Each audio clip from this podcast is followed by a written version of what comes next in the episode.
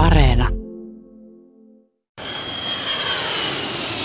Miten Puola käytännössä rikkoo oikeusvaltioperiaatteita ja miltä vaikuttaa tilanne ensi toukokuun presidentin vaaleissa ja ovatko puolalaiset lopultakaan niin hartaita katolilaisia kuin me olemme ajatelleet?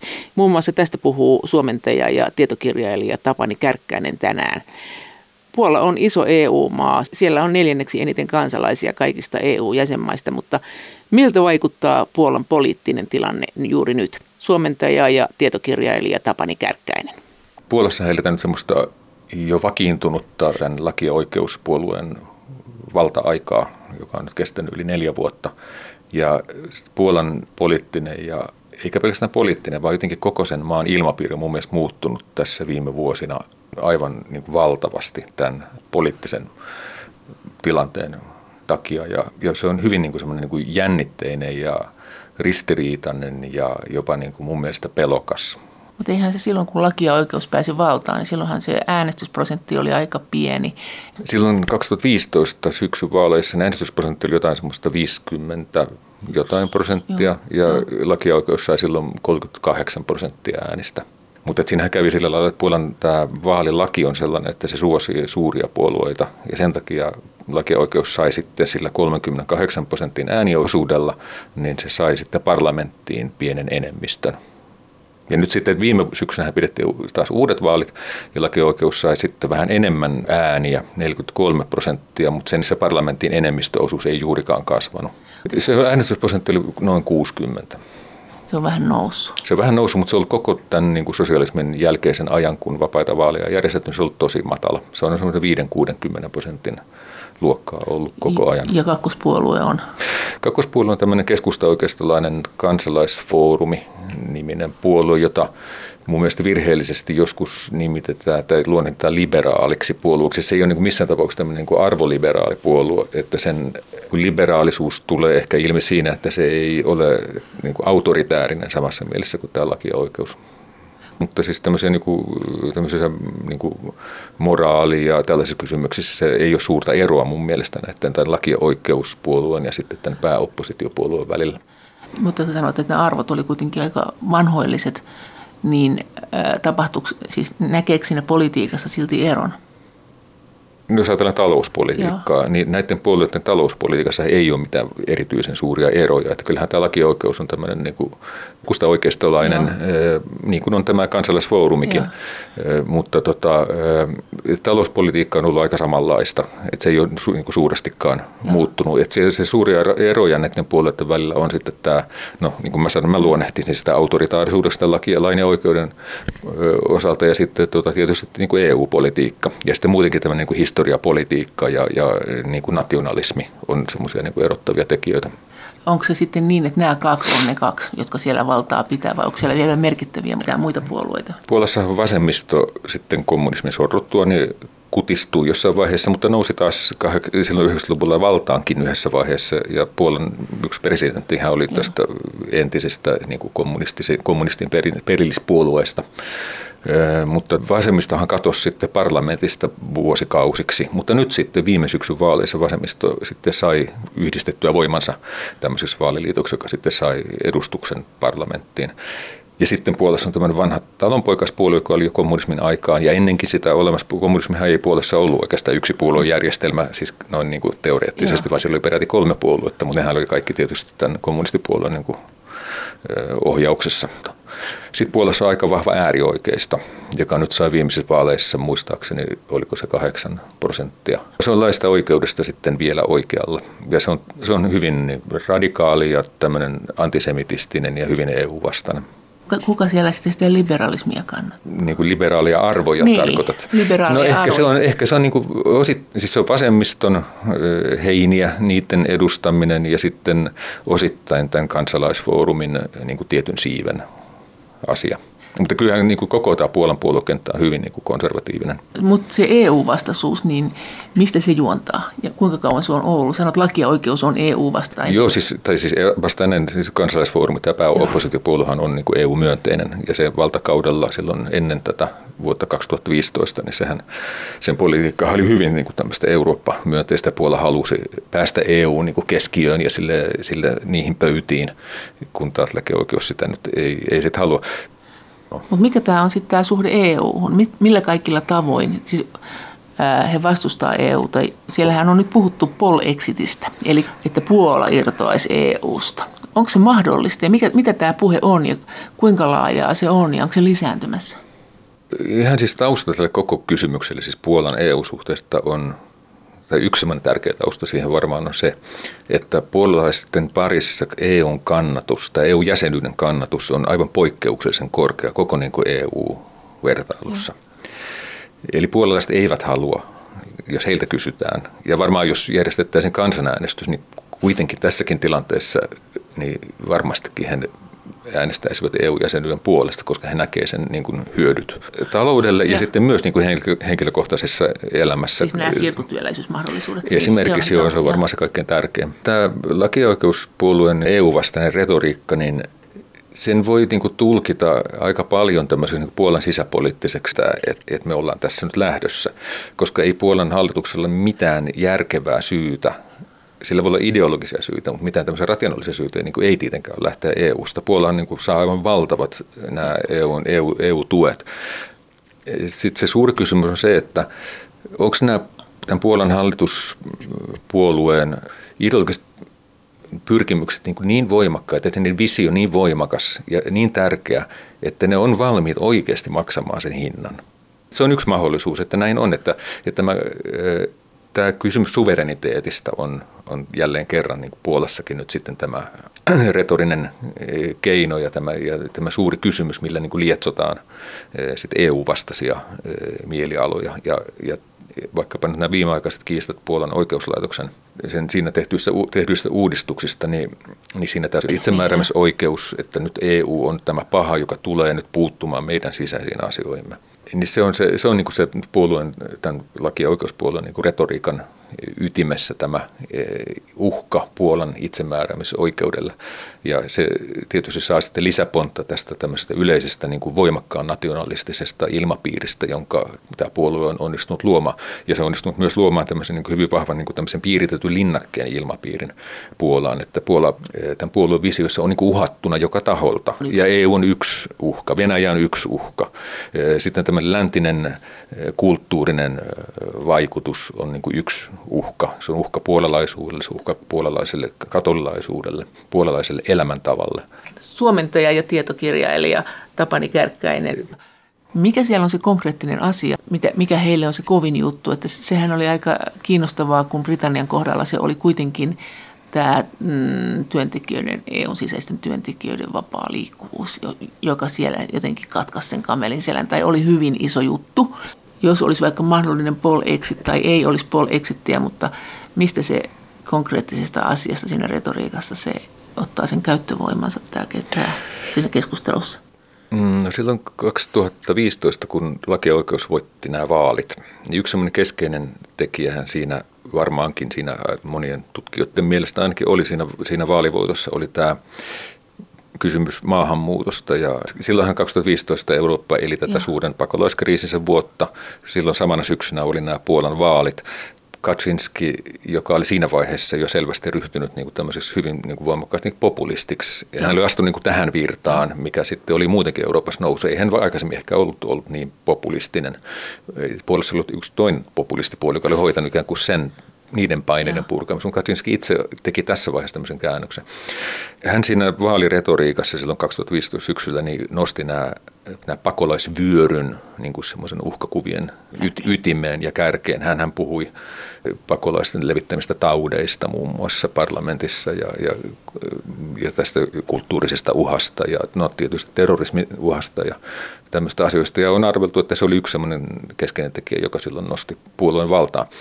Et sitten sen jälkeen on tullut näitä uhkakuvia, on niin kuin tullut jatkuvasti lisää ja EU on semmoinen niin perusuhkakuva tässä, tässä kaiken rinnalla. Nyt viime, viime vuonna hän selkeästi nostettiin niin sukupuoli, tai seksuaalisukupuolivähemmistöt tämmöiseksi valtavaksi uhaksi. EUhan moitti niitä jostakin kuin joku alue. Eikö, eikö se koittanut ilmoittaa, että he on tämmöinen, siis homoseksuaalit, transseksuaalit ja biseksuaalivapaiksi? Tämmöinen. Niin, se Puolassa on yli 80 aluetta, sinne voi olla kuntia tai kaupunkeja Joo. tai piirikuntia tai läänejä, niin on julistautunut niin kuin puolalaisessa nyt sit keskustelussa LGBT-vapaiksi vyöhykkeiksi. Niitä on nyt yli 80 ja niillä elää yli kolmannes puolalaisista näillä alueilla, jotka on julistautunut tämmöiseksi, siis että, niin kuin, tai siis virallinen termi on LGBT-ideologia, ja siinä tehdään niin kuin ero sille, että he eivät nämä alueet eikä nämä julistukset ole suuntautunut ketään ihmistä vastaan, vaan vastustaa tämmöistä ideologiaa, joka pyrkii niin kuin nakertamaan puolalaisen perheen hyvinvointia ja olemassaoloa. Niin kuin. Mutta mitä se tarkoittaa siellä, että mitä ei saa siis tehdä, mikä on rangaistavaa näillä 80 alueella, joissa asuu kolmas osa puolalaisista? No itse asiassa ne julistukset on ö, muotoiltu siten, että ei niillä tehdä mitään rangaistavaksi, vaan enemmänkin todellakin tämmöisiä niin julistuksia. Mutta tietysti sehän on niin voimakas syrjivä viesti sitten niillä alueilla eläville seksuaali- ja sukupuolivähemmistöjen edustajille. Siis parlamentti vastusti tätä nyt. Vastustiko komissiot ja neuvostot? Seurasit se? Mm, nyt tämä voimakkaan on ollut tämä parlamentti ja parlamenttihan, EU-parlamentti vetosi sitten niin kuin komissioon, että se tarkastelisi tätä Puolan tilannetta ja se on nyt nousemassa ehkä tämä LGBT-vapaat alueet niin kanssa yhdeksi semmoiseksi hiirtäväksi tekijäksi nyt sitten Puolan EU-suhteessa. Et nyt, nyt niin kuin tämä uhkakuva oli silloin 2015, ne oli pakolaiset, jotka uhkas Puolaa. Sitten siinä välissä oli tämmöinen niin juutalainen, juutalainen uhka 2018, joo. Silloinhan Puola sääti silloin 2000, vuonna 2018 alussa tämmöisen lain, jossa on kutsuttu niin nimellä holokaustilaki, se nyt ei ole mikään sen lain virallinen oikea nimi, mutta siinähän pyrittiin säätelemään sitä, että siinä määrä tehtiin rangaistavaksi se, että jos joku väittää, että puolalaiset millään tapaa otti osaa holokaustin toteuttamiseen saksalaisten apuna tai, tai, tai muilla tavoin, niin se tehtiin rangaistavaksi tämmöinen väite. väite tämä. Tästähän heräsi valtava kansainvälinen kohu, kun sekä Israel että Yhdysvallat oli sitä mieltä, että tämä on aivan niin kuin rajoittaa niin kuin tutkijoiden vapautta ja, ja rajoittaa sananvapautta ja vääristelee historiaa ja muuta. Ja Puolassa tutkija, Puolassa erittäin vilkas ja laaja ja korkeatasoinen arvostettu holokaustitutkimus ja isot tutkija, tutkimuskeskukset, niin tota, siellä oltiin tästä aivan tyrmistyneitä ja sitten se loppujen lopuksi se hallitus joutui sitten siitä peräytymään. Miten Puola on suhtautunut tähän oikeusvaltio keskusteluun, mitä EU:ssa on käyty. Puolaa on moitittu, että siellä oikeusvaltioasiat on niin kuin huonossa jamassa. Tässä oli ihan valtavan monta vaihetta tässä, tässä EUn ja Puolan välisessä kiistassa oikeuslaitoksen tilasta. Ja itse asiassa kaikkihan nyt lähtee siitä, että Puolan hallitus on ryhtynyt itse asiassa jo heti ensitöikseen silloin 2015 lopussa tekemään aika radikaaleja muutoksia tähän Puolan oikeuslaitoksen. EUn reaktiot on sitten ollut seurausta siitä. Siinä on ollut hirveän monta vaihetta, sillä jos nyt sille karkeasti vain muutaman niistä mainitsin, niin ihan ensimmäinen tämä Puolan hallituksen toimenpide heti silloin, ihan siis se oli todellakin heti ensimmäisiä, oli toinen parlamentin istunto silloin 2015 syksyllä vaalien jälkeen, oli sellainen, missä tehtiin valintoja, jotka liittyivät perustuslakituomioistuimeen. Ja sillä oli monta vaihetta siinä prosessissa, mutta se johti loppujen lopuksi vuoden kuluessa siihen, että tämä Puolan perustuslaki tuomioistuin, siellähän on siis tämmöinen, se on vähän erilainen systeemi kuin Suomessa, että siellä on erillinen tuomioistuin, meillä on perustuslakivaliokunta eduskunnassa. Ja. Niin tämä, tämä perustuslaki tuomioistuin muuttui täysin niin kuin tämän hallitsevan laki- ja oikeuspuolueen niin kuin tämmöiseksi kumileimasimeksi voisi sanoa.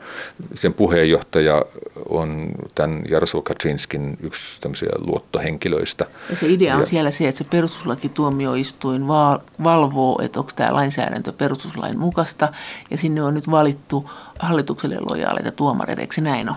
Joo, ja jolloin siis kyllä se on nähty kaikissa tämän tämän perustuslakituomioistuimen linjauksissa, että, että se on täysin samaa mieltä kaikesta. Se ei kyseenalaistanut yhtään ainutta, Mitään. eikä varmaan tule kyseenalaistamaan yhtään ainutta hallituksen niin kuin lakiesitystä, eikä myöskään tosiaan näitä, sitten näitä muita oikeuslaitoksen näitä uudistuksia. Niin.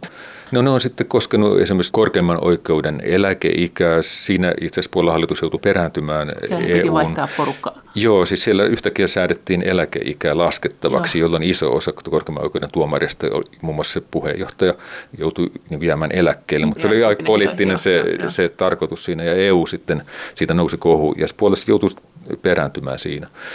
Ja viimeisimmät vaiheet tässä oikeuslaitosuudistuksissa on olleet se, että tämä tämmöinen elin, joka nimittää tuomarit virkoihin, sen se politisoitiin. Eli siellä, koska Puolen parlamentti on siis tämän, sen enemmistö on lakioikeuspuolueen käsissä, niin silloin lakioikeuspuolue pystyy määräämään, ketkä sitten on siinä nimittämään kaikki jäsenet siihen tähän tuomarin valinta niin kuin elimeen. Siitä on käyty kiistaa ja nyt, nyt sitten viimeksi on käyty kiistaa tämmöisestä tuomareiden kurinpitoelimestä, joka on tämmöinen tuomarilaitoksen sisäinen, sisäinen elin, joka sitten niin kuin erilaisista tuomarin rikkomuksista pystyy antamaan erilaisia sanktioita tuomareille. Niin se on nyt sitten kanssa politisoitu ja sitten ihan viimeisen vaihe tässä kaikessa on ihan tässä joulukuussa, tämä, oliko nyt tammikuun alkupuolesta loppujen presidentti allekirjoitti lain tämmöisen, sitä on Puolassa kutsuttu, niin kuin kriitikot ovat kutsuneet sitä kuonokoppalaiksi, joka antaa hyvin niin kuin laajat mahdollisuudet antaa nopeita ja radikaaleja sanktioita tuomarille, jotka jotenkin arvostelevat näitä uudistuksia, no. ihan siis viraltapanoja. Ja ihan yksi tapaus nähtiin heti, kun se laki oli, presidentti oli allekirjoittanut yksi tuomari, joka oli ollut äänekkäin näistä tuomareista, jotka oli kritisoinut näitä uudistuksia, niin hänet, hänet niin kuin hyllytettiin niin kuin saman tien.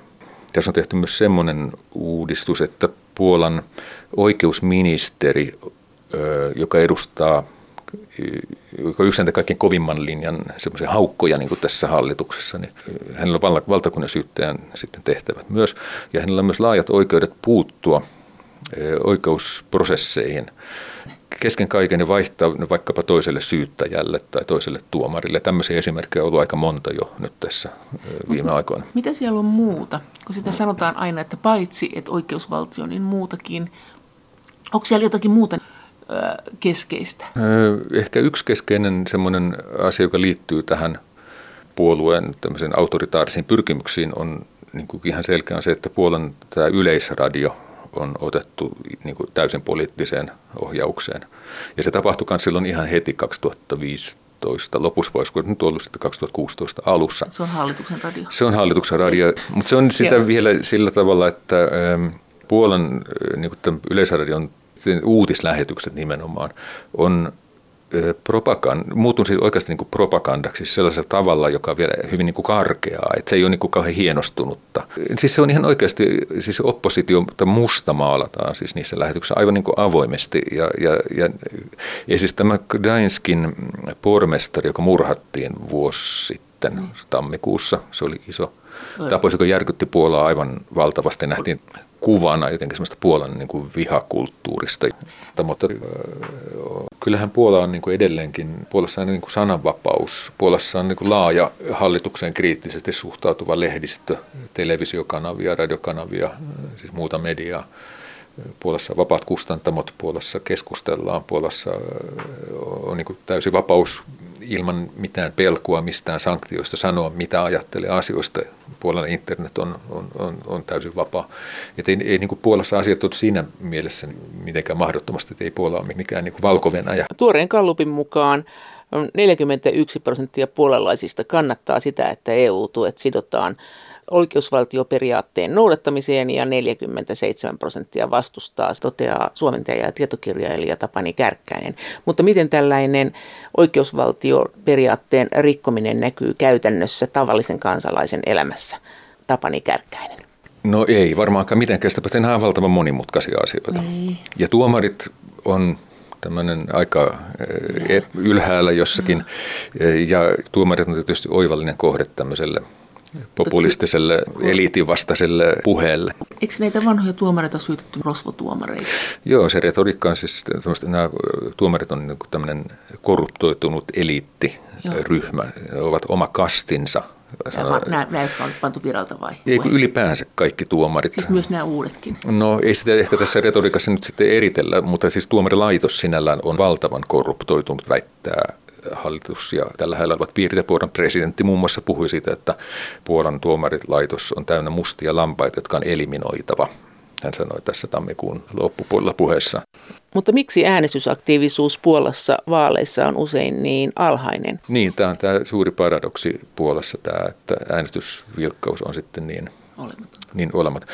Joku puolalainen sosiologi muistaakseni, jota haastateltiin tässä viime vaalien jälkeen, niin siinä juuri pohdittiin tätä, että – että miksi puolalaiset sitten äänestää näin, jos kerran he kuitenkin itse asiassa vastustaa. Siis hallitushan on äärimmäisen niin kuin epäsuosittu, siis epä, pidetään eh, niin kuin hyvin epäluotettavana. EUta pidetään paljon luotettavana. Tällainen gallup-tulos oli vähän aikaa sitten. Mutta että sitä, eh, tämä sosiologi oli sitä mieltä, että tämä heijastaa oikeastaan eh, niin kuin sitä, mitä puolalaiset ajattelee poliitikkojen niin kuin tekevän. Että puolalaiset ajattelee, että poliittinen järjestelmä on hirvittävän epäluotettava. Aina. I, aina. Puolueesta riippumatta. Kyllä, joo. joo. Ja tota, tämä luottamus niin kuin julkiseen niin kuin valtioon vaikka julkisena toimijana tai muuhun tämmöisen on niin hyvin alhainen, erittäin alhainen verrattuna länsimaihin. Puolalaiset, niin kuin, tämä sosiologista mieltä, että puolalaiset on katselleet poliitikkojen niin kuin hyvin kyynistä eh, omaa etua ajavaa politiikkaa vuosikaudet ja toimivat niin kuin äänestyskäyttäytymisessään hyvin samalla lailla kuin he ajattelevat poliitikkojenkin toimivan, eli, eli niin kuin hyvin kyynisesti. Eli he haluavat äänestää puoluetta, joka antaa heille – jotain. antaa heille jotain. He antaa, antaa, he antaa, puoluehan antaa tota, puolalaisille tämmöisen niin kuin oma-arvon tunnon tämmöistä nostatusta tällaisella nationalistisella mm. politiikallaan ja tällä EU-vastaisuudella me emme anna muiden tulla niin kuin, sanelemaan meille, mitä meidän kuuluu tehdä.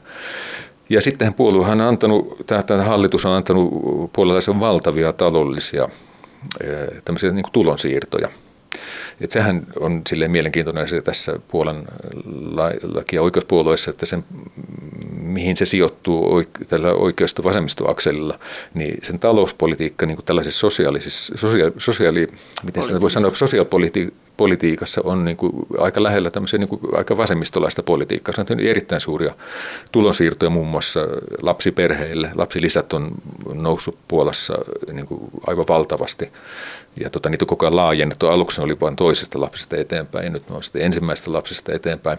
Viime parlamenttivaalien alla luvattiin eläkeläisille kolmans, niin sanottu 13 eläke, eli yhden kuukauden niin kuin eläke lisää vuodessa.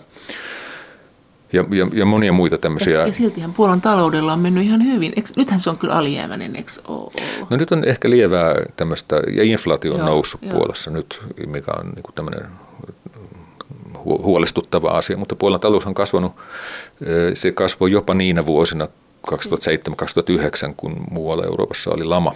Mutta miten tämä euro? Miten he suhtautuu siihen? Heillähän ei ole euroa. No se Puolan hallitus on ollut jo, jo itse asiassa edellisetkin hallitukset eivät ole lähteneet euroon mukaan ihan siis siitä syystä, että se on niin kuin ollut vielä epärealistinen niin kuin tavoite, mutta nyt tämänhetkinen hallitus ja itse asiassa mun mielestä Puolan hallitus on puhunut euroon liittymistä aika niin kuin maltillisesti. Siis että siitä ei ole maalattu mitään, niin kuin se ei ole suinkaan tässä ykkösarsenaalissa. Onko se menossa euroon omasta mielestä? Ei ole, jossain määrittelemättömässä tulevaisuudessa. Miten tämä puolalaisen uskonnollisuus, siellähän on katolisen kirkon asema vahva ja ilmeisesti myös uskonnon asema on vahva. Miten se sitten heijastuu tähän heidän suhteeseensa EU? Niin, siis on, niin kuin, jos eurooppalaisia verrataan, kuuluu niin kuin Euroopan tämän uskonnolliseen kärkeen, niin kuin Romanian ja ja tota, Liettuan ja, ja aikaisemmin Irlanti. Irlanti on, Irlanti on maalistunut aika nopeata vauhtia, mutta puolalaisistahan jotain 97-98 prosenttia ilmoittaa olevansa katolilaisia. Ja tämmöiset kirkossa käyntitilastot ja, ja jos ihmiset kysytään, miten, mitä he, mihin se samastuu, ketä he sanoo olevansa, niin että katolinen usko niin kuin sen puolalaisen identiteetin kulmakivenä on niin kuin ihan semmoinen niin kuin selkeä ja kiistämätön. Onko siellä ehkäisykieltokin? Ei siellä ehkäisykielto, mutta Puolan aborttilaki on yksi Euroopan tiukimmista. Ja abortin voi saada vain niin kuin lääketieteellisistä syistä. Ja nyt itse asiassa parlamentin käsittelyssä on jo ollut muutaman kerran ja varmaan tulee taas olemaan tämmöisiä erilaisia esityksiä, jossa se aborttikielto sitten lainettaisiin ihan täydelliseksi. Että sitä ei saisi niin missään tapauksessa. Vaikka äiti kuolisi. Vaikka äiti kuolisi, äidin terveys ei olisi niin kuin mikään peruste sitten abortille. Mutta käytännössäkin, vaikka nämä nykyiset ehdot ei ole ihan näin tiukat, niin abortti on käytännössä hyvin vaikea saada julkisen sairaanhoidon tai siis terveydenhoidon palveluissa, koska Puolassa on tämmöinen omatunnon klausuuli, että lääkärit tai, tai henkilökunta voi kieltäytyä abortin tekemisistä niin kuin oman, tunton, oman tunnon syistä. Mutta he voi mennä muualle EU-alueelle. He voi mennä ja siis tämä aborttimatkailu tai turismiksi, niin kuin sitä sanotaan, niin on, on niin kuin laaja puolalaiset naiset käyvät teettämässä abortteja Saksassa ja Tsekissä ja, ja muissa naapurimaissa. Aikaisemmin silloin, tässä muutama vuosi sitten, kun tämä asia oli esillä, niin Puolassa nousi aivan valtavia naisten mielenosoituksia. Ei niissä pelkästään naisia ollut mukana, mutta siis ne oli niin naisjärjestöjen, naisliikkeen mielenosoituksia niin tämän, tätä vastaan. Ja tota, se näytti siltä, että, että hallitus ehkä sen takia olisi perääntynyt silloin niistä, mutta nyt on taas uusi tilanne. Puolassa on syksyllä käyty vaalit, jossa lain ja oikeuden äh, niin tämä enemmistöasema niin kuin, säilyy ainakin ennallaan, ellei tota, vähän vahvistunutkin. Voi olla, että tässä ikään kuin voimantunnossa äh, niin kuin tämmöiset lakihankkeet tulee taas tapetille. No miten sä sitten näet sen puolalaisuuden sitä kautta, että siellä on tämä, nyt tämä hyvin autoritäärinen katolinen kirkko – kuitenkin helposti puolalaisesta kulttuurista saa semmoisen kuvan, että he on, on niin ylpeitä ja periksi antamattomia. Ja olihan se Valesa nousu, niin olihan siinä jotain semmoista, että mitään auktoriteetteja ei kunnioiteta, että mennään vaan, että meni henki tai ei. Mikä tämä juttu on? Jos ajatellaan tätä katolisen kirkon niin roolia koko tässä kuviossa, niin siinä nyt ehkä semmoinen historiallinen tausta on niin kuin kuitenkin aika tärkeä. Että se on sellainen, että katolinen kirkko ei ennen toisen maailmansodan jälkeistä tilannetta ole Puolassa koskaan ollut semmoinen kaikkia maan asukkaita yhdistävä instituutio. Puolassa silloin vielä 30-luvulla ennen toista maailmansotaa, kaikkia väestön siirtoja, holokaustia ja muuta, niin Puolan asukkaista 65 prosenttia oli etnisiä puolalaisia ja katolilaisia. Loput oli erilaisia kansallisia vähemmistöjä, joista, joista suurelliset oli ukrainalaiset ja sitten oli juutalaiset. Ukrainalaiset oli enimmäkseen kreikkalaiskatolilaisia ja sitten protestanttejakin jonkin verran. Ja sitten jos ajattelee 1800-lukua, jolloin puolella nationalismi syntyi, jolloin Puola oli siis jaettuna, niin katolinen kirkkohan oli tuolloin koko Euroopan laajuisesti tämmöisen niin kuin ikään kuin taantumuksen puolella ja tuomitsi se puolalaisten kansannousut. Puolan, Puolan katolinen kirkko ei ollut mikään sellainen kansallisen vapautuksen airut näissä 1800-luvun suuressa niin kuin kansallismielisessä heräämisessä ja näissä kansannousuissa ja muussa. Että se katolisen kirkon tällainen asema, kun sillä nykyään on, tai se perusta sille asemalle, niin kuin syntyi tässä toisen maailmansodan jälkeisessä tilanteessa, jolla rajat muuttu kansalliset vähemmistöt, saksalaiset siirrettiin länteen, ukrainalaiset itään, juutalaiset oli surmattu, niin se on se vasta se tilanne, missä niin kuin syntyi perusta tälle katolisen kirkon tämänhetkiselle asemalle. Ja oikeastaan vasta voi sanoa, että siinä 70-luvulla, ehkä 60-luvun lopulla viettiin Puolan kasteen tuhatvuotisjuhlaa, joka oli katoliselle kirkolle se mahdollisuus jotenkin koota rivinsä stalinismin ajan sortokauden jälkeen. Siis 70-luvulla niin oli tämmöinen katolinen älymystö, joka oli yhteydessä näihin oppositiopiireihin ja katolinen kirkko näytti sille vihreää valoa sille hyvin lievästi, mutta kuitenkin. Ja sitten 80-luvulla kun oli solidaarisuusliike, ja varsinkin kun tuli sotatilanne, katolinen kirkko ja älymystö ja tämä solidaarisuus, vapautusliike niin löysi toisensa. Ja siinä, se on niin kuin vasta se vaihe, jolloin syntyi tämmöinen, voi sanoa niin kuin, niin kuin älymystön tai semmoisen Puolan eliitin ja, ja katolisen kirkon niin kuin tämmöinen solidaarinen suhde. Suomentaja ja tietokirjailija Tapani Kärkkäinen. Onko se sitä mieltä, että EU on niin liian autoritäärinen, että se komentelee heitä? Luulisi kuitenkin, että EU komentelee vähemmän kuin katolinen kirkko arjessa? Kommenteleeko se arjessakaan puolalaisia? Puolalaiset tietysti julist, ilmoittavat olevansa kauhean katolilaisia, mutta ovatko he sitten, niin kuin, miten syvällistä se katolilaisuus on. Katolilaisuus Puolassa on tämmöistä, tämmöistä kansan katolilaisuutta hirveän vahvasti, tämmöistä maalaisuuteen liittyvää, talonpoikaiskulttuuriin liittyvää. Se on tämmöinen rituaalinen merkitys. Se on aika semmoinen, joo, voisi sanoa, että se on, mutta messussa käydään ja, ja sitten tietyt tämmöiset avainkysymykset, joissa on niin selkeä muodostaa mielipiteensä, kuten vaikkapa nyt sitten tämmöiset erilaiset eettiset kysymykset, niin jos kirkko sanoo näin ja sitten jos olen kerran katolinen, ehkä minä nyt sitten tästä vähän ajattelen tälläkin tavalla. Mutta mä vähän vastustan sitä ajatusta, että Puola olisi jotenkin hirveän hurskas maa. Että se, että se katolilaisuus on semmoista kuin tämmöinen iso kirkko nyt on ja siihen kuuluminen, kun ajattelee Suomessakin, Joo. miten suomalaiset identifioituu luterilaisiksi, niin siihen identifioidutaan, mutta mitä se sitten niin merkitsee, voi olla aika erilainen. Mä näen tässä katolisen kirkon tämänhetkisessä, siinä se, mikä se rooli on Puolassa, siis sehän on niin tämmöinen poliittinen keino hallitukselle siis antaa, nostaa katolista identiteettiä osaksi puolalaista identiteettiä. Ja, katolinen kirkkohan on lähtenyt tähän aivan täysillä mukaan. Siis, että katolinen, siis kirkkohan tukee hallitusta aivan siis niin kuin täydellisesti. Että siis hyvin harvassa ja hyvin hiljaa on ne piispat ja papit, jotka jotenkin suhtautuisivat kriittisesti tähän kirkon samastumiseen hallituspuolueen intresseihin. Miten katolinen kirkko suhtautuu EU?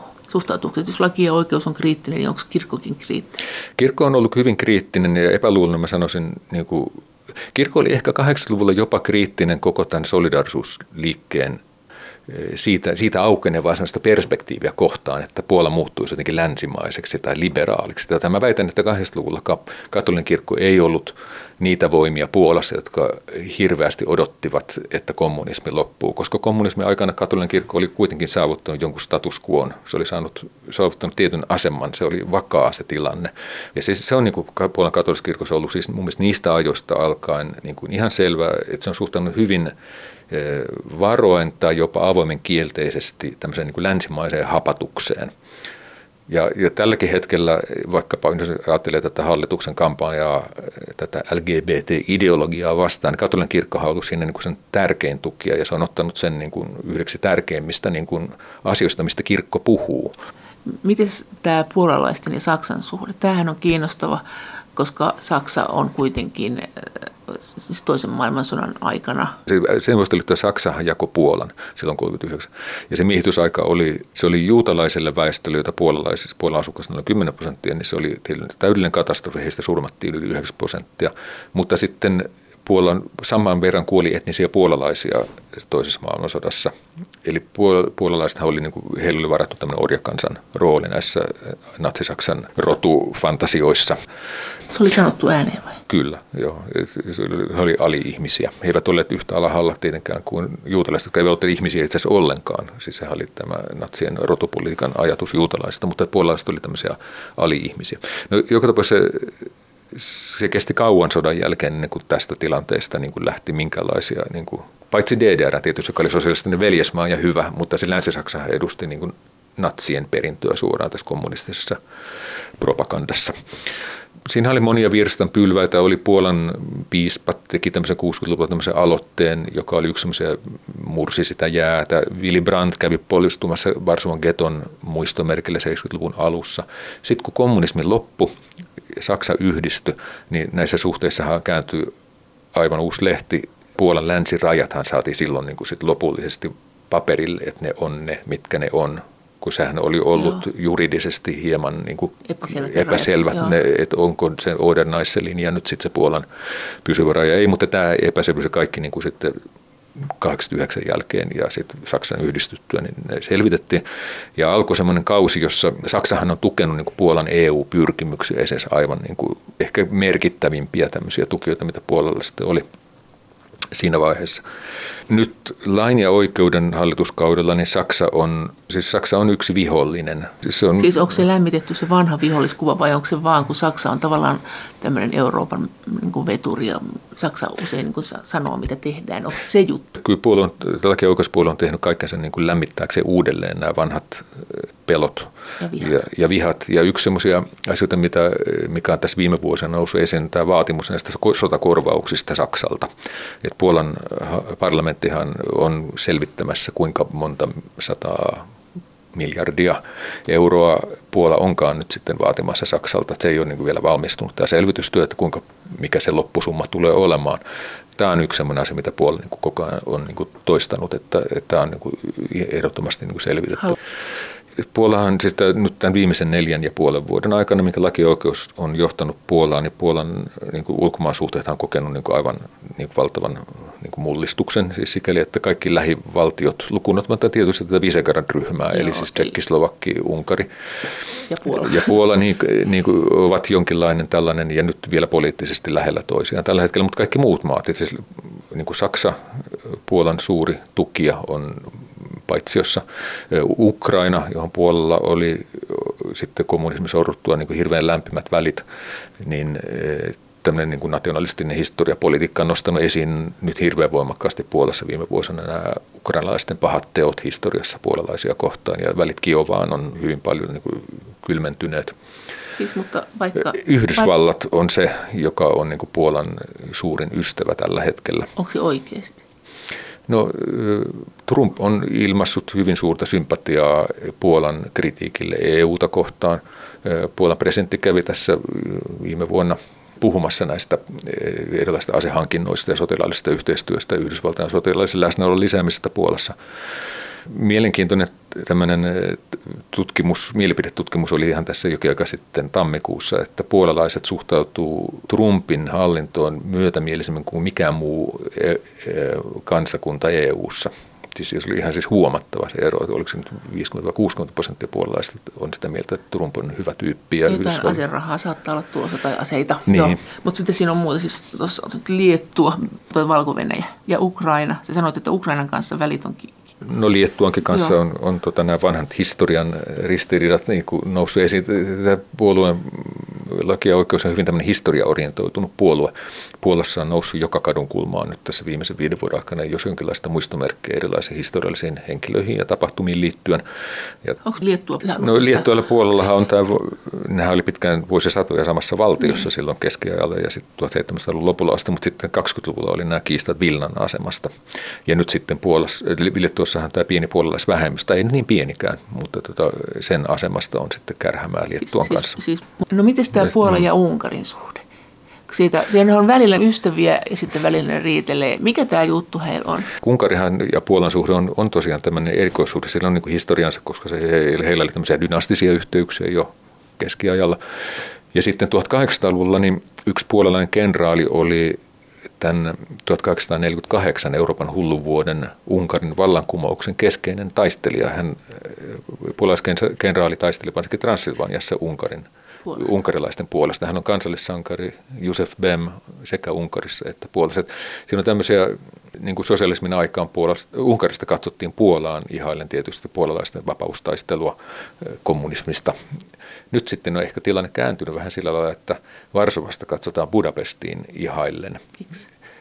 Koska Orban toteuttaa sitä, mitä Kaczynski haluaisi toteuttaa vielä niin kuin tehokkaammin Puolassa. Että Puola ei ole niin kuin ihan Unkari, siis tällä, jos ajattelee nyt tämän valtapuolueen niin kuin Valta. asemaa ja Joo. valtaa ja sen, sen autoritaarisuutta. Että Puolassa ehkä on kuitenkin ollut jotenkin semmoinen se kansalaisyhteiskunta, joka ei ole mitenkään erityisen voimakas Puolassakaan, mutta se on kuitenkin ollut voimakkaampi kuin Unkarissa, ja Puola ei ole onnistunut mediakenttää niin kuin samalla lailla alistamaan niin kuin täysin niin kuin puolueelle kuin sitten Unkarissa on pystytty. Miten Puolan tämä Venäjän suhde? Eikö, eikö Puolassa sanotaan, että se on näistä entisen Itäblogin maista, niin ne on kaikkein epäluuloisempia Venäjää kohtaan? No näin varmaan on. Ja siihenkin on tietysti nämä historialliset syynsä. Ne suurimmat ehkä Puolan kohdalla on tietysti muisto tästä 1800-luvun ajasta, jolloin isot osat nykyistä Puolaa oli kuulu Venäjän keisarikuntaan. Oliko se huonoja aikoja? Jos kolmasosa kuuluu Venäjään ja yksi kolmasosa Preussiin eli Saksaan käytännössä mm. ja kolmasosa Itävalta Unkariin, niin onko tämä muistikuva se, että täällä Venäjä osa, meni huonoiten? On se, ja siellähän nimenomaan tällä alueella tapahtui nämä suuret kansannousut Venäjän valtaa vastaan 1230-1263. Näistä rangaistustoimenpiteenä näistä kansannousuistahan puolalaisia tuhansia näitä kansannousun taistelijoita vietiin vaikkapa Siperiaan. Että kyllä se oli todella semmoinen, niin kuin, itse puolalaisen niin kuin nationalismin semmoinen myyttien keskiössä on nimenomaan Venäjän sorto ja vapautuminen niin kuin siitä. Koko Puolan romantiikan ajan kirjallisuus, joka on niin kuin tämän kansallisuusaatteen niin kuin ydin, ytimessä, niin sen niin kuin keskeisimmät teokset on niin Venäjän vastaisia ja Venäjän sorron vastaisia. Että se on niin kuin sen kansallisen kuvaston niin kuin ytimessä on tämä Venäjän sorto.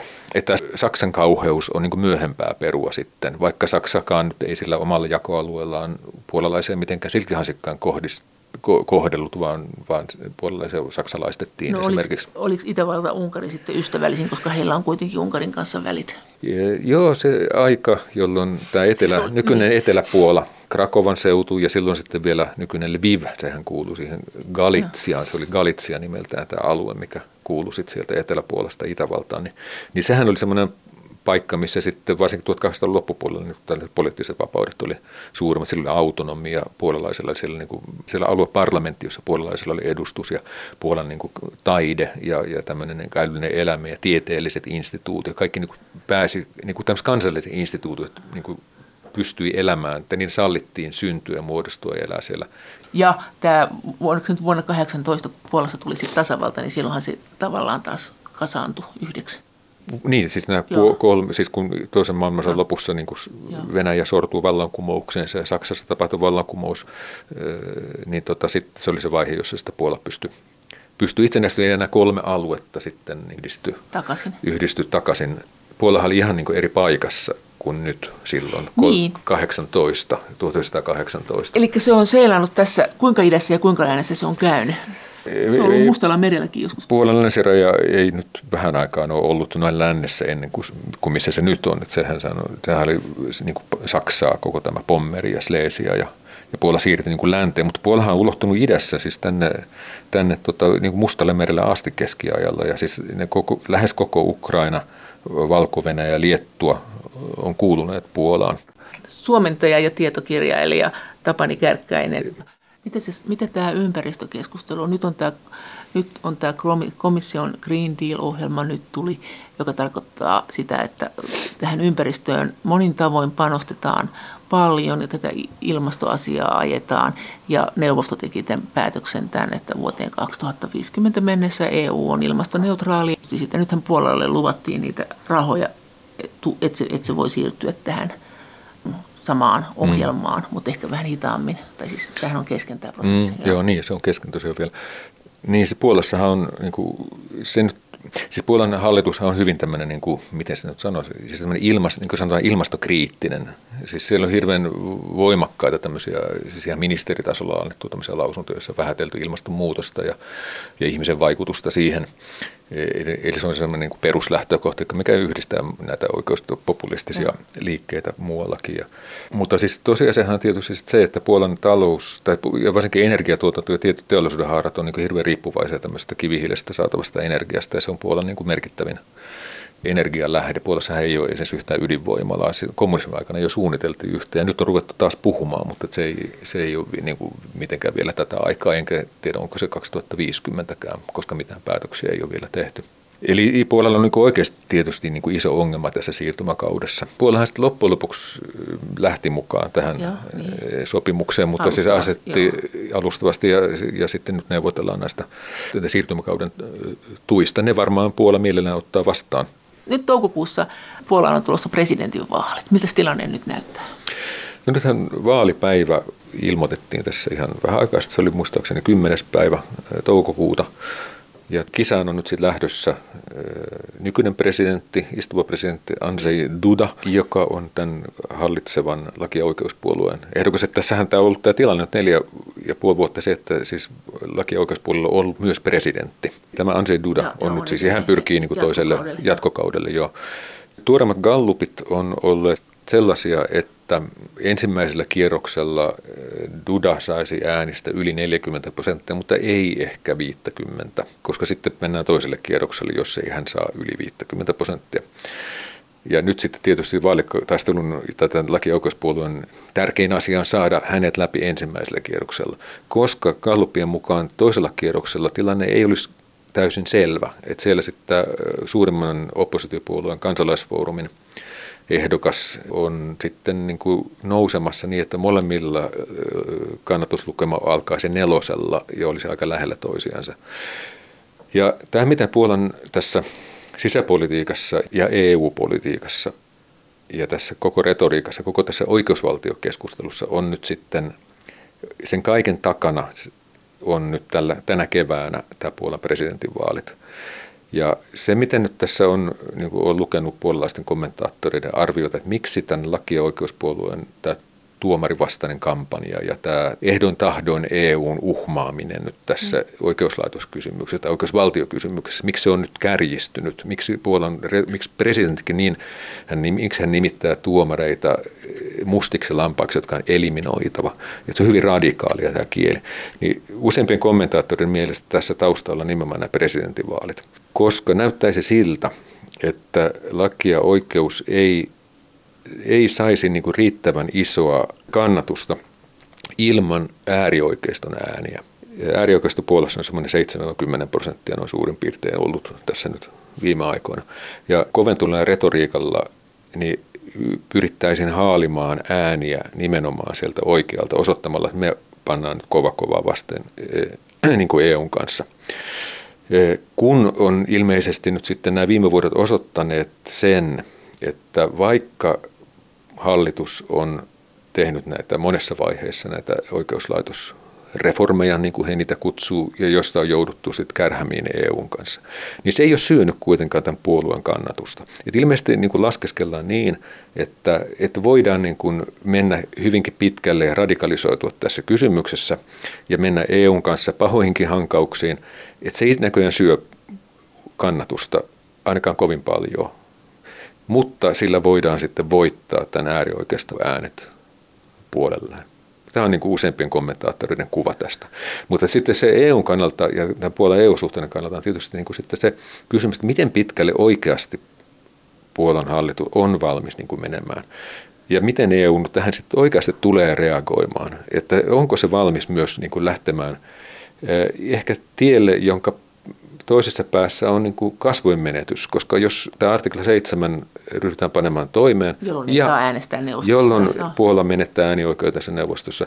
Ja jos Unkari panee sitä vastaan, koska sehän vaaditaan täydellinen yksimielisyys. Niin, ja, Unk- niin. Niin, niin, niin, niin, ja tota, jos Unkari sitä vastustaa, niin sehän sitten raukeaa tyhjä. Onko EU valmis niin menemään tämän tien loppuun asti? Ja onko Puolan hallitus valmis menemään tämän tien loppuun asti? Niin kuin sanoin aikaisemmin, sitten Puolan hallituksen kannalta, niin niin siinähän sitten me nähdään, että miten pitkälle on valmis viemään tämän oman ideologian silläkin uhalla, että siitä seuraisi vaikkapa niin radikaalia se kuin EU-ero.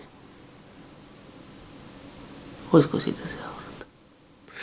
Niin, että voisiko sitä seurata sitten oma asiassa, mutta tämäkin, että miten, niin kuin, miten puoluehallitus on, miten pitkälle se on valmis ottamaan sen riskin, että siitä ehkä seuraisi jotakin.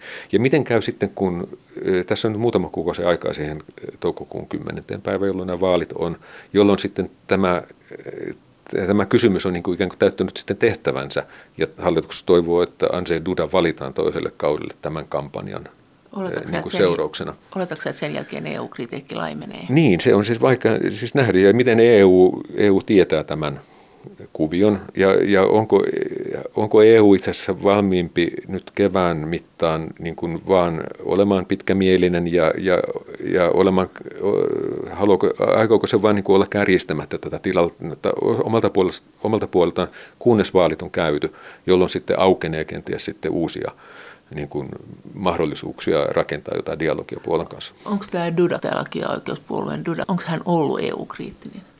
Ja jos niin, miten? Andrzej Duda on, hän oli tämmöisen niin kuin täysin toisen tai kolmannen rivin poliitikko, joka nostettiin presidentiksi, kun Jaroslav Kaczynski halusi 2015 vaaleissa vetäytyä pois näkymättä, koska hän on äärimmäisen epäsuosittu. Hän oli hirveän suuri negatiivinen valitsijakunta. Hän on kaikissa kallupissa yksi puolen epäsuosituimpia poliitikkoja. Ja hän ja kaikki muut tämmöiset niin kuin, niin kovan linjan poliitikot vedettiin pois silloin vaalikampanjasta ja sitten tuotiin takaisin heti keskeisille paikoille, kun vaalit oli pidetty. Duda on vähän samanlainen tapaus, että hän oli tämmöinen täysin tuntematon ihminen, joka oli tämmöinen nice face, joko sympaattinen nuori juristi. Ihmiskilpi. Ihmiskilpi tavallaan, joo. Ja, tota, ja hänhän on niin kuin osoittautunut olevan niin kuin täysin uskollinen Kaczynskin niin kuin tahdon jatke. Että ei hänellä ole mitään niin kuin omaa linjaa olemassa, hän, hän niin kuin toistaa sitä, mitä Kaczynski tekee. No tämä hänen vastaehdokkaansa? No hän on tämän äh, Kidava Boinska, äh, on tosiaan tämän kansalaisfoorumin ehdokas, ei myöskään ehkä kauhean karismaattinen.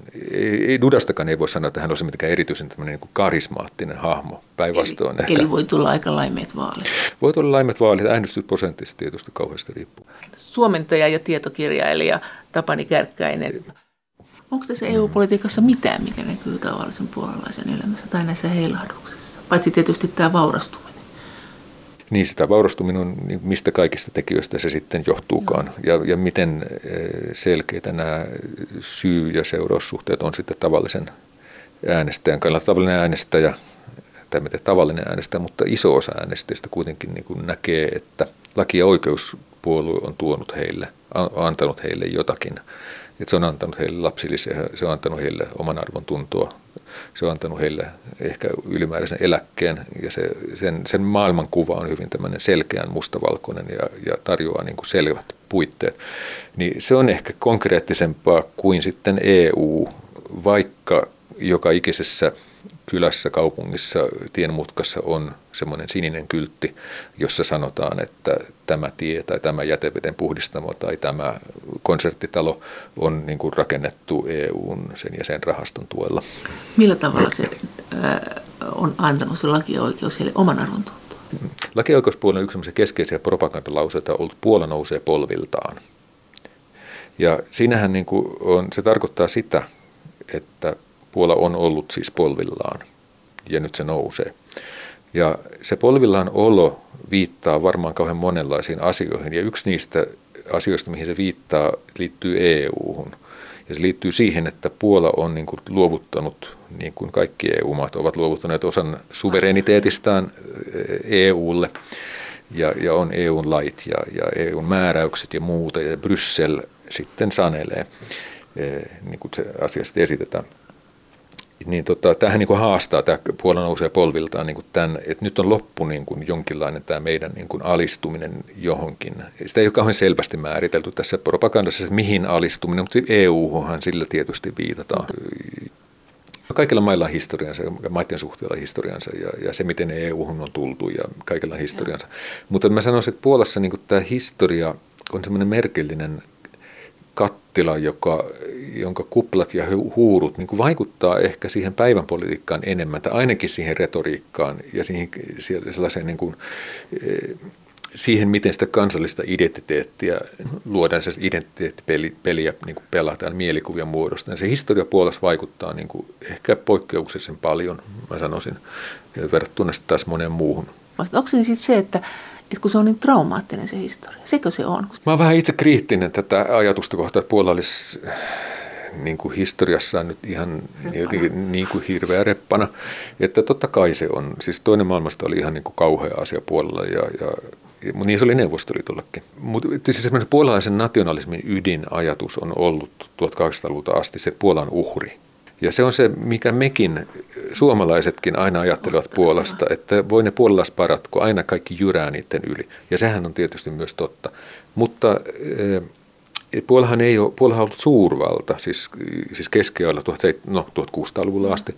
Ja Puola on pitänyt hallussa isoja osia nykyistä Ukrainaa siis se, sillähän tilanne oli, että puolalaiset oli tilanherroja ja ukrainalaiset oli maaoria. Niin ei sekään mitään kovin ystävällistä. puolalaisilla voi, voi sanoa, että puolalaisilla on vähän tämmöinen siirtomaa-isännänkin rooli omassa historiassaan niin kuin ollut, joka on ollut ihan viime vuosia sitten aika tämmöinen läpikäymätön, joka on niin ristiriidassa tämän uhriajattelun kanssa. Sitten voi ajatella, että puolella on antisemitismi ja sen historia, puolalaisten toiminta holokaustin täällä reuna-alueilla, niin tota, ei sekään ole kaunis luku historiassa, eikä sekään sovi tähän uhri ajatukseen. Et, et mun mielestä niin kuin Puolan historia, mä en niin kuin ihan niin kuin niele tätä ajatusta, että se olisi pelkkää uhrina oloa ja pelkkää niin kuin traumaa, että se, että et Puolalla on niin kuin traumansa ja, ja tragediansa, mutta sillä on niin kuin paljon muutakin historiassa. Mutta yksi sellainen tekijä, mikä mun mielestä kannattaa nyt kuitenkin muistaa sit Puolan kohdalla on, jos puhuttiin tästä katolilaisuudesta, niin sekään kenttä ei ole niin kuin semmoinen muuttumaton, vaan Puola maallistumassa ihan valtavaa vauhtia. Sen osoittaa kaikki tuoreet katolisen kirkon itsensä tekemät, että sitten tämmöiset sosiologiset tutkimukset. Ja varsinkin nuorten ja varsinkin kaupunkilaisten parissa kaikki indikaattorit on niin kuin osoittaa sitä, että messuissa käydään entistä vähemmän. Yhä pienempi osuus koululaisista valitsee katolisen uskonnon opetuksen. Luottamus katolisen kirkkoon niin kuin instituutiona on rapistunut hirveän voimakasta vauhtia, mitä nämä pedofiliaskandaalit esimerkiksi ei ole mitenkään helpottaneet, ja niiden selvittämättömyys. Silloin erittäin näkyviä ollut koko viime vuosi kuluu oikeastaan niiden parissa. Että kyllä tämä maallistumiskehitys on varmaan semmoinen, että siihen on vaikea nähdä, miten se yhtäkkiä nyt pysähtyisi. Sekin on tietysti kai mahdollista, mutta yleensä kaikissa läntisemmän Euroopan maissa, vaikkapa Irlannissa, niin kuin elintason nousu ja yhteyksien avautuminen, niin kuin integroituminen johonkin vaikkapa nyt Euroopan unioniin on merkinnyt sitä, että, että perinteinen uskonnollisuus on mennyt vähän kapeammalle sektorille. Kyllä niin, niin Puolassa näyttää myös käyvän. Näin sanoi suomentaja ja tietokirjailija Tapani Kärkkäinen. Kiitos teille kaikista kommenteista ja viesteistä ja kaikki kommentit ja viestit ovat edelleen erittäin tervetulleita. Niitä voi lähettää sähköpostitse osoitteeseen maija.elonheimo.yle.fi ja sen lisäksi me voimme keskustella näistä teemoista yhdessä Twitterissä.